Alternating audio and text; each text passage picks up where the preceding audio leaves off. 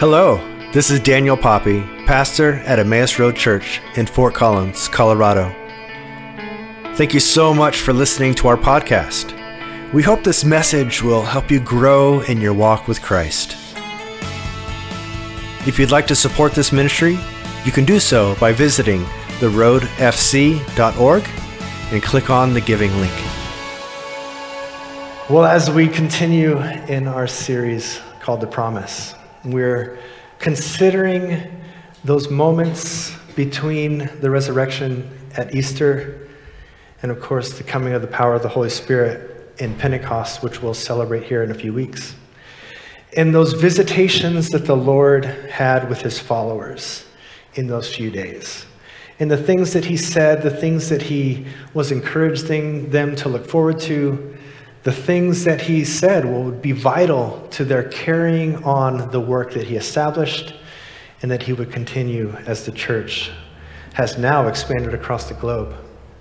And of course, in Acts chapter 1, verse 8, we have the core promise. It says, But you will receive power when the Holy Spirit comes on you, and you will be my witnesses in Jerusalem and on all Judea and Samaria and to the very ends of the earth.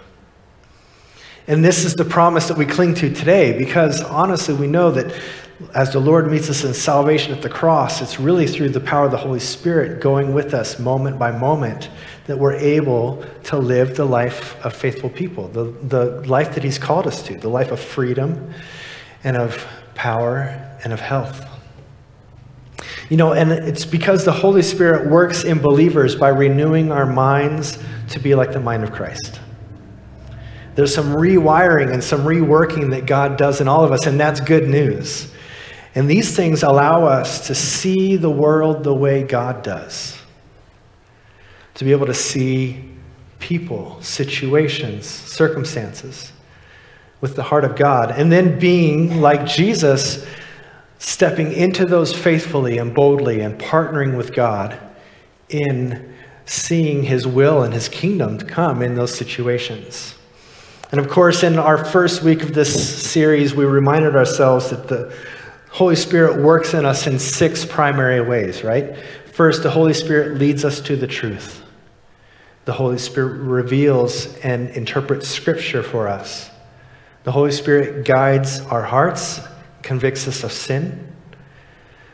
The Holy Spirit reshapes our thoughts and behaviors, making us more like Christ. The Holy Spirit empowers us to bear witness and to participate in the work of the kingdom. And finally, the Holy Spirit unifies us with others. And we considered what, what a faith community that's living in this way might look like. What are the outcomes? And of course, we discovered that they were devoted to one another, that they shared in joy at the awe and wonders that the Lord was doing among them, that they gave generously and extravagantly to one another, and that God grew their numbers because of the Holy Spirit. And of course, last week, Pastor Rick did a great job in leading us again in our second part of the series, where he was beginning to show the signs and wonders that were starting to follow the apostles, the, the followers of Christ, as they enacted this work out in the kingdom. He told the story of Peter and the healing of Aeneas and the resurrection of Tabitha. And then what an impact that had on the early church. Of course, Tabitha was a faithful disciple already working for the church. And Rick reminded us of the important role that women have played in our historical church and in our church today. But already we're beginning to see in these first few verses or these first few chapters of Acts that the Lord is beginning to work and the kingdom is moving and flourishing in, way, in ways that we, we couldn't have expected. That if you had drawn it up, it, it's looking different than the plan. And that the kingdom is advancing through the most unlikely of people, and it's going to the most unlikely of people. And that's going to be our focus this morning as we pick up the story right where Rick left off. You know, of course, right after the, re- the resurrection of Tabitha, Peter went to stay the night, stay the week with Simon the tanner in the city of Joppa. And I think Rick implied to us the significance of this because Peter, uh, Peter was a devout Jew. He followed the rules, he did it all right. There were things that the Jews were instructed not to do. There were things that they were instructed not to be around, not to, not to touch and to, and to interact with because it would, make them, it would make them ritually unclean for their work in the temple. And it's significant because the work of tanning, the work of skinning animals and preparing their hides for use, this was considered unclean. This was a no no to the Pharisees. And Peter was a Pharisaic Jew. You know, a, a, tanner was the, one of the most unclean trades in ancient society. It's still pretty messy today, but it, then, even more so. You know, the nature of their work kept them in a state of ritual uncleanness. You know, in the process, the, the actual activities kept them in a state of physical uncleanness. I mean, it was stinky, dirty work. You know, it's really probably no coincidence that they mentioned that Simon, or that um, Simon the tanner, Simon's house was on the outskirts of town, likely downwind, because the place that was not pleasant to be around. You know, but of course, we have the story of Peter sharing hospitality with Simon, and this is significant because just like Jesus, we see the early disciples eating and drinking and fellowshipping with the outcasts. People who are Jewish, but they're maybe on the fringes of what's acceptable. You know, and this kind of sets the stage of where we're going to pick up today. You know, but there's one more point I want to make.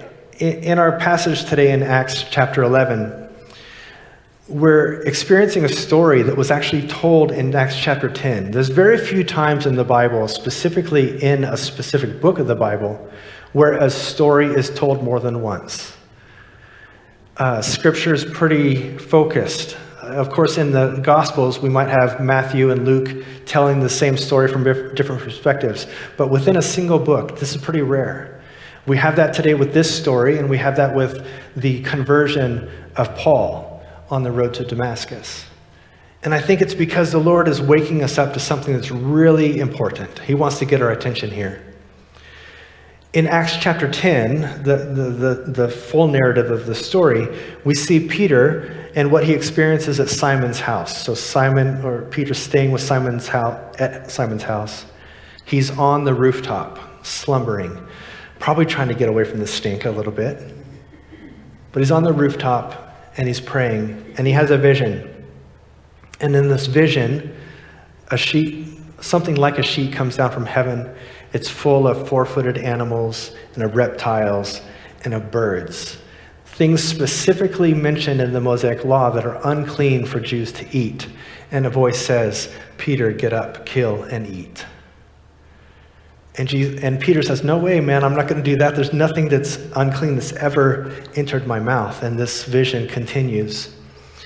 This happens three times, and then there's a knock at the door down below. And it's some men who have come to see Peter. And again, the most unexpected men. These are centurions, these are Gentiles. And they're asking them to come with them to their master's home. And this master is a Roman centurion a chief in the, in the Roman army, and a Gentile. And Peter accepts this invitation, even though among the Pharisees, you're not supposed to commune with Gentiles. You're not supposed to mingle. You're not supposed to share meals. You're not supposed to be around these people because they do not see the world we do. They do not do things the way we do. And so in, chat, in Acts chapter 11, we're hearing this account, but this time it's Peter restating the story back to a group of Jews in Jerusalem. So you guys can be the, the, the Jews in Jerusalem as I recount the story the way Peter did. This is going to be Acts chapter 11, starting in verse 1.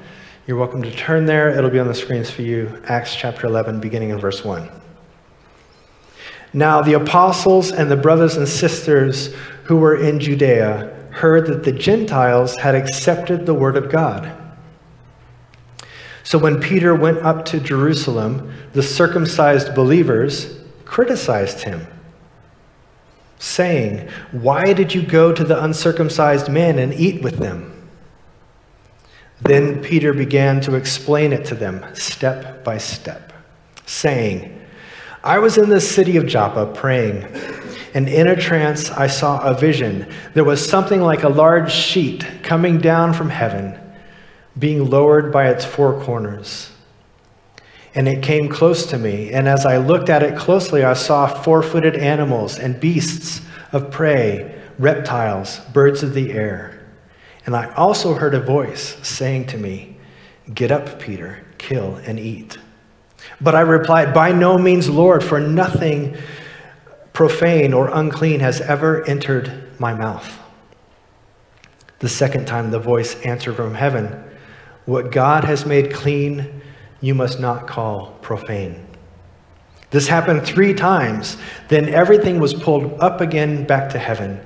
And at that very moment, three men sent to Peter from Caesarea arrived at the house where they were staying. The Spirit told me to go with them and to not make a distinction between them and us. There were six brothers. The six brothers here with me now accompanied me or joined me.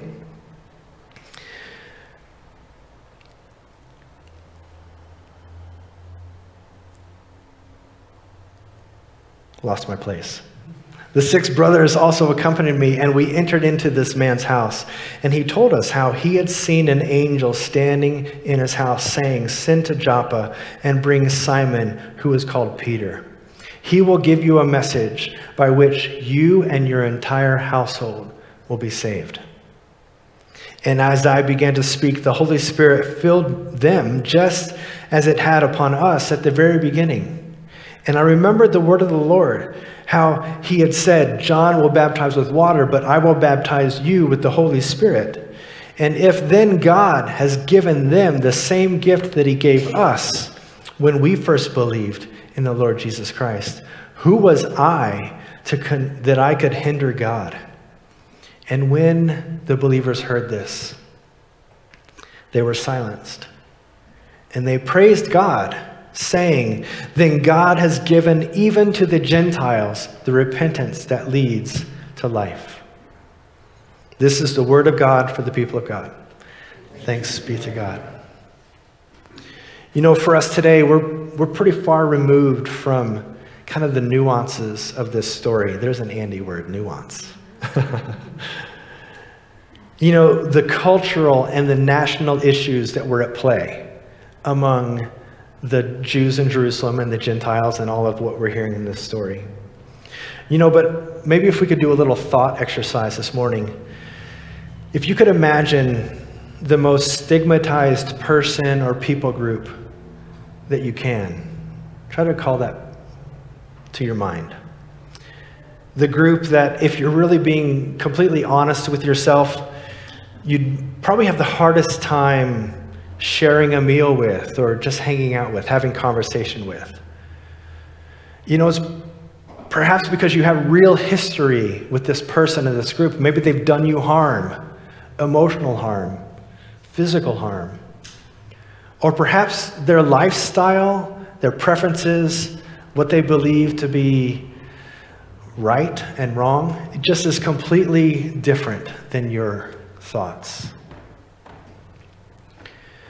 Now imagine that one or two of these people are invited into your home, into your family, that they're going to live in your house, share your kitchen, share your bedrooms and your restrooms.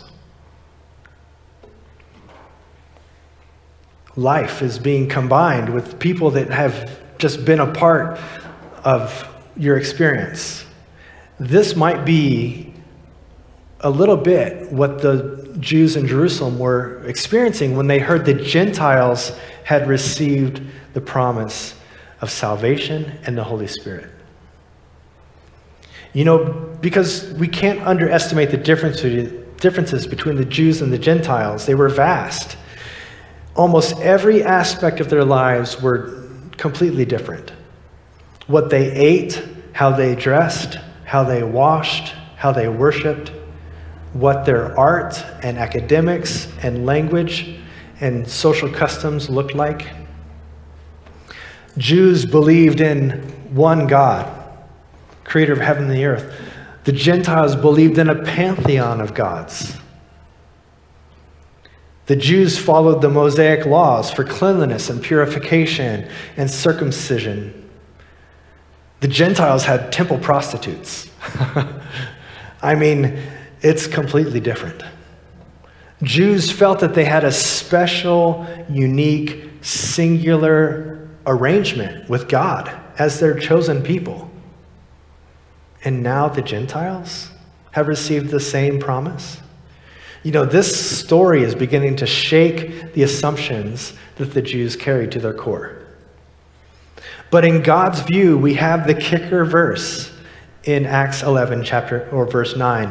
What God has made clean, you must not call unclean.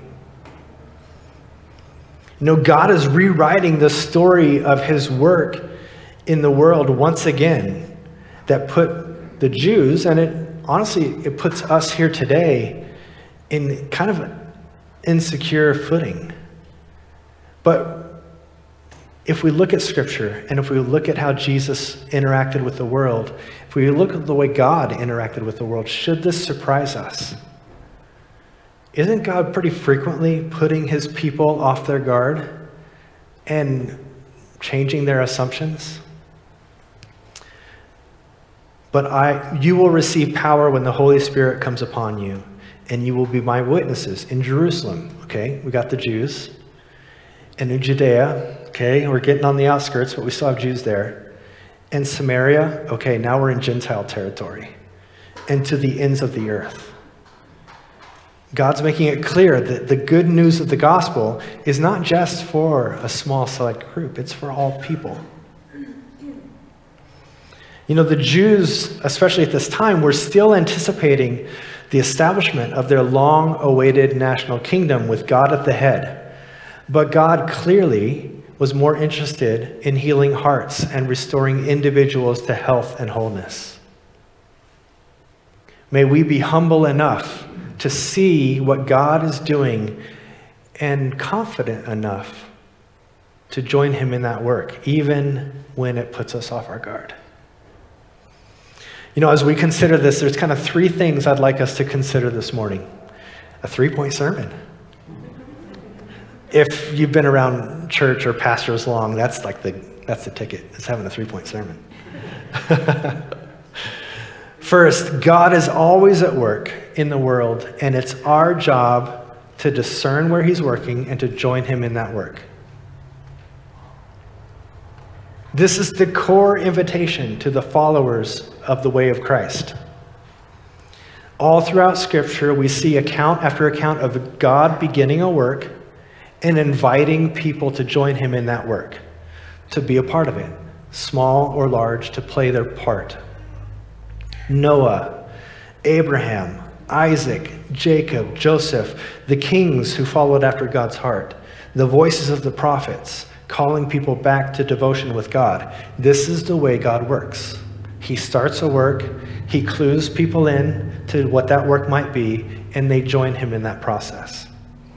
And of course, we have Jesus himself who said, Very truly, I tell you, the Son can do nothing by himself.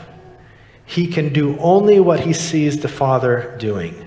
Because whatever the Father does, the Son also does. John 5 19. Jesus told us that you will be my witnesses. You will be the ones who will go into the, into the ends of the earth and to do my work of the kingdom. And that work starts with discerning where God might be working in and around you.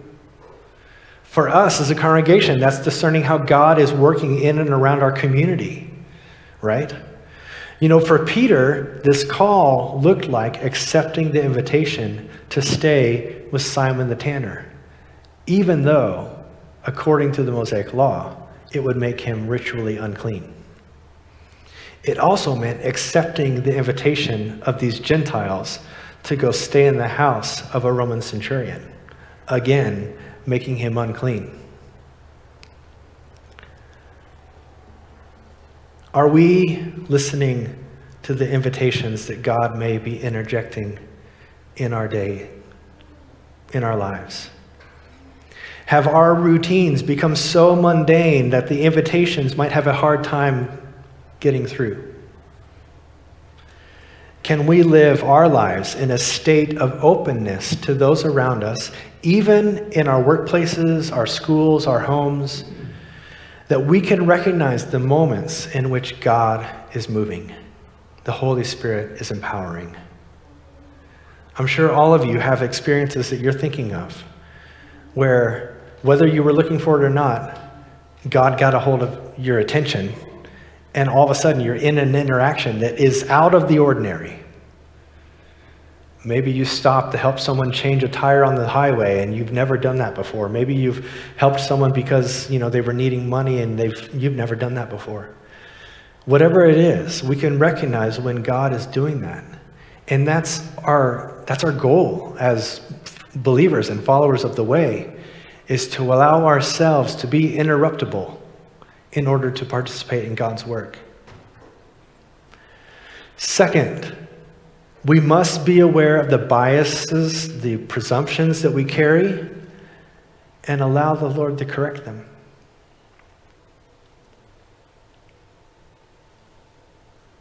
Peter had followed a strict system of behavior, especially concerning his diet, his whole life.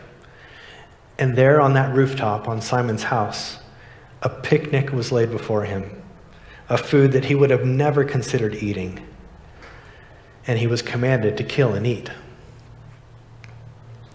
When he pushed back, the Lord doubles down on that correction, saying, What God has made, un- has made clean, you must not call unclean. But God had called those things unclean back in the Mosaic law. But was Peter receiving some new information? I think he was. I think God was using this example to help him. Of course, it's not all about food. It might be about food, but it's not just about food, it's about people. And God was helping Peter see the world the way God does. You know, and if God did that to Peter, if God does that time and time in Scripture, honestly, it leaves the door wide open for God to declare just about anything clean, and that's a little bit frightening to us. Because when we know what's clean and what isn't, that's safe. Like we like boundaries, we like definitions. But when it isn't so clear, it throws us into a bit of a crisis. Perhaps the question for us today is like this Who has God made clean that we still see as unclean? What kind of people, in our opinion, are so um, do we that we keep insisting are dirty, and by doing so, quarter them off so that they cannot participate in the table of our fellowship together? What kind of people are those?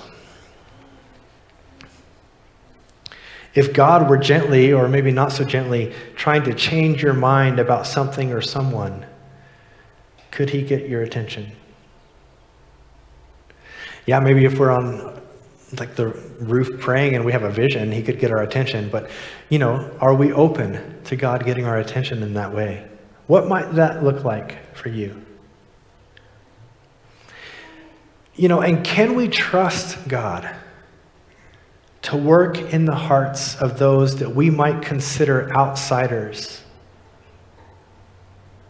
Can we trust God to work in the hearts of those that we might consider outsiders? In such a way that we recognize now God's working in my heart and changing the way I view the outsider. In such a way that now I'm connecting with someone and I can see the glory of God in them in a way that might be veiled, might be covered by sin, might be covered by their behaviors, but I'm connecting with the core of God in them. And together we experience the work of the Holy Spirit. That's the beauty of the work that God calls us to. Can we trust God to do that work? Remember the six ways that we see the Holy Spirit working in our lives. Does this sound like those six ways as the Holy Spirit works in someone and calls us to join in that work? I think it does. I think it sounds exactly like it. And finally, the third can we be humble enough to celebrate God's work even when it shows up in the most unlikely of places? And can we be confident enough or assured enough to follow God in that work, even if it takes us into unknown territory? In every single way, the Gentiles were offended by the, the Gentiles offended the sensibilities of the Jews. And yet, at the end of our passage, these people who were kind of putting Peter on the hot, hot seat, making him explain why he did what he did, at the end of our passage, when they heard Peter explain it, they celebrated. They said, We were wrong. And they worshiped God. And God has given the Gentiles the repentance that leads to life. I think that's hopeful for us. One of our favorite authors around here, N.T. Wright, says it like this The passage that we're hearing is not about the Jerusalem crew idly discussing the value of circumcision and food laws. You know, what they were considering goes much deeper. The topics were more akin to national loyalties in a time when the region was under intensely increasing pressure. To welcome Gentiles as equal brothers and sisters must have felt like fraternizing with the enemy. And that's exactly what we see happening in that passage. We see a group of believers willing to admit them, to themselves that they might have been wrong. They were humble enough to receive correction, and they were bold enough to rejoice and celebrate not only in the turning of their hearts, but in this new work that God was doing. We have a hard time admitting when we're wrong. Is that safe to say? You know, we might even count it a sign of weakness or worse, a sign of untrustworthiness when someone changes their mind on something they said before. I don't want to get political, but we see this in the political process a lot. If someone uh, you know, votes a certain way, and then eight years later they try to vote a different way. Now all of a sudden they're being chastised for changing their, their mind. But we see God inviting us to keep our minds open, to follow Him as He changes us and works in our hearts and helps us see the world in new ways. You know, but why do we tend to feel that discomfort with this. You know, where do we get the idea that everything there is to be known is known and certain? If we look at Scripture and we follow the, the, the life of Christ, we see in the Messiah the very embodiment of God, time and time again, correcting deeply held, deeply seated presumptions of the way the world worked. God invites us to open our hearts and our minds, be humble enough to admit when God's doing a new thing. But this shouldn't make us uncomfortable because we know Christ, God, the gospel, is beautiful and good. He wants health and life of all humanity. Let's remind ourselves of the things that we know to be true. First, God loves all humanity. God loves his creation. God asks us to love all humanity and creation and to work to protect it and sustain it. God asks us to go out of our way to help the hurting, the wounded, the poor, the outcast, the other. God asks us to go out, out of our way to help the hurting, the wounded. God desires for all of his creation to be restored to life and health and dignity. And God's just got one plan. God has plan A for accomplishing this work. And that's through partnering with you and me to see it happen. May it be so. Now, of course, we've been looking at this kind of flashback of, of Peter kind of recounting this story to the Jews in Jerusalem. But uh, are you curious what he said in that Roman centurion's house that caused that household to become saved and to receive the power of the Holy Spirit? I was.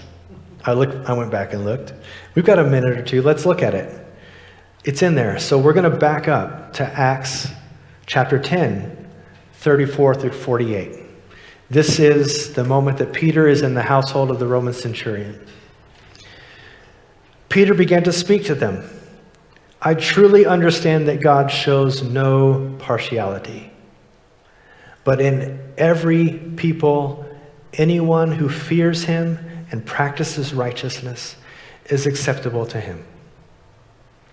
You know the message he sent to the people of Israel, preaching peace by Jesus Christ, for he is Lord of all.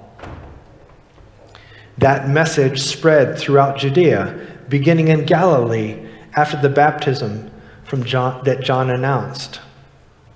How God anointed Jesus of Nazareth with the Holy Spirit and with the power, and how he went about doing good and healing all who were, were oppressed by the devil, for God was with him. We all we are witnesses of all that he did in Judea and in Jerusalem. But they put him to death by hanging him on a tree. But God raised him on the third day and allowed him to appear, not to all people, but to those who among us who were chosen by God as witnesses. And we ate and we drank with him after he rose from the dead. He commanded us to preach to the people and to testify that he is the one ordained by God to judge both the living and the dead. All the prophets testify about him that everyone who believes in him and receives forgive, will receive forgiveness through his name. While Peter was speaking, the Holy Spirit fell on all who heard the word. The circumcised believers who had come with Peter were astounded that the gift of the Holy Spirit had been poured out even unto the Gentiles. For they heard them speaking in tongues and extolling God. Then Peter said, Can anyone withhold water for baptizing these who have received the power of the Holy Spirit just as we have? So he ordered them to be baptized in the name of Jesus. Then they invited him to stay for several days. Peter was just telling the story of what he had experienced. There's no secret, there's no magic to what Peter expressed here. He just told his story. He told his testimony, and the Holy Spirit empowered it in such a way that the Gentiles in his hearing, received belief in Christ and the baptism of the Holy Spirit. Can we trust that the Spirit is doing that in people around us? And all we have to do is tell our story. You and I have been touched. We've been marked. We've been healed because of the work that God's done in us through Scripture, through our experience, through the work of the Holy Spirit gently and consistently pulling us towards God through his prevenient grace. And finally, experiencing salvation and restoration in our lives through faith. Do we still believe that God has this same work in store for others? I think we do. May we be lucky enough, like Peter, to be in the exact right place at the exact right time to witness or even to be used by God in a powerful way in that moment as His grace pours out on someone else. We should all have that desire to be used in that way. Just as likely, we will have opportunities to share a moment, share a day, share a season in someone's faith journey.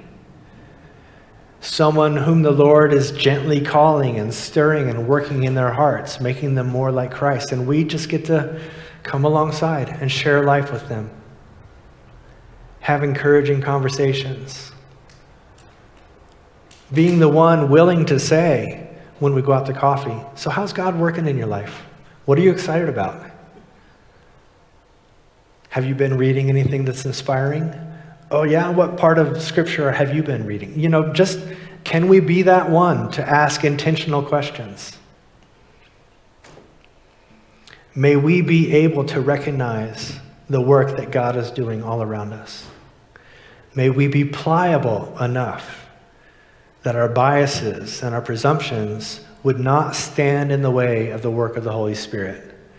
And may we be humble enough to celebrate when we see God at work in the most unlikely of places, following Him with assurance and confidence into new territory. Let's pray. Lord, we thank you for this challenge this morning. And God, if we are honest with ourselves and if we're honest with you, it can be a little scary. It can be a little uncomfortable. But Lord, thank you for reminding us through the demonstration of Christ's life, but also through what we see happening in the early church in Acts, that, Lord, your work is happening all around us, even in the most unlikely of places. God, may we be willing and obedient and humble enough to join you in that work. God, help us to love one another well, even if that means that we have to change our mind on someone or something. Knowing that there's safety in the beauty of your desire for humanity to live in health and fullness and life. God, as we gather around your table, we ask that in our hearing, in our worship, and now in partaking, that Lord, you would begin this new work in us today. That you would give us power and strength to follow as you lead us. Amen.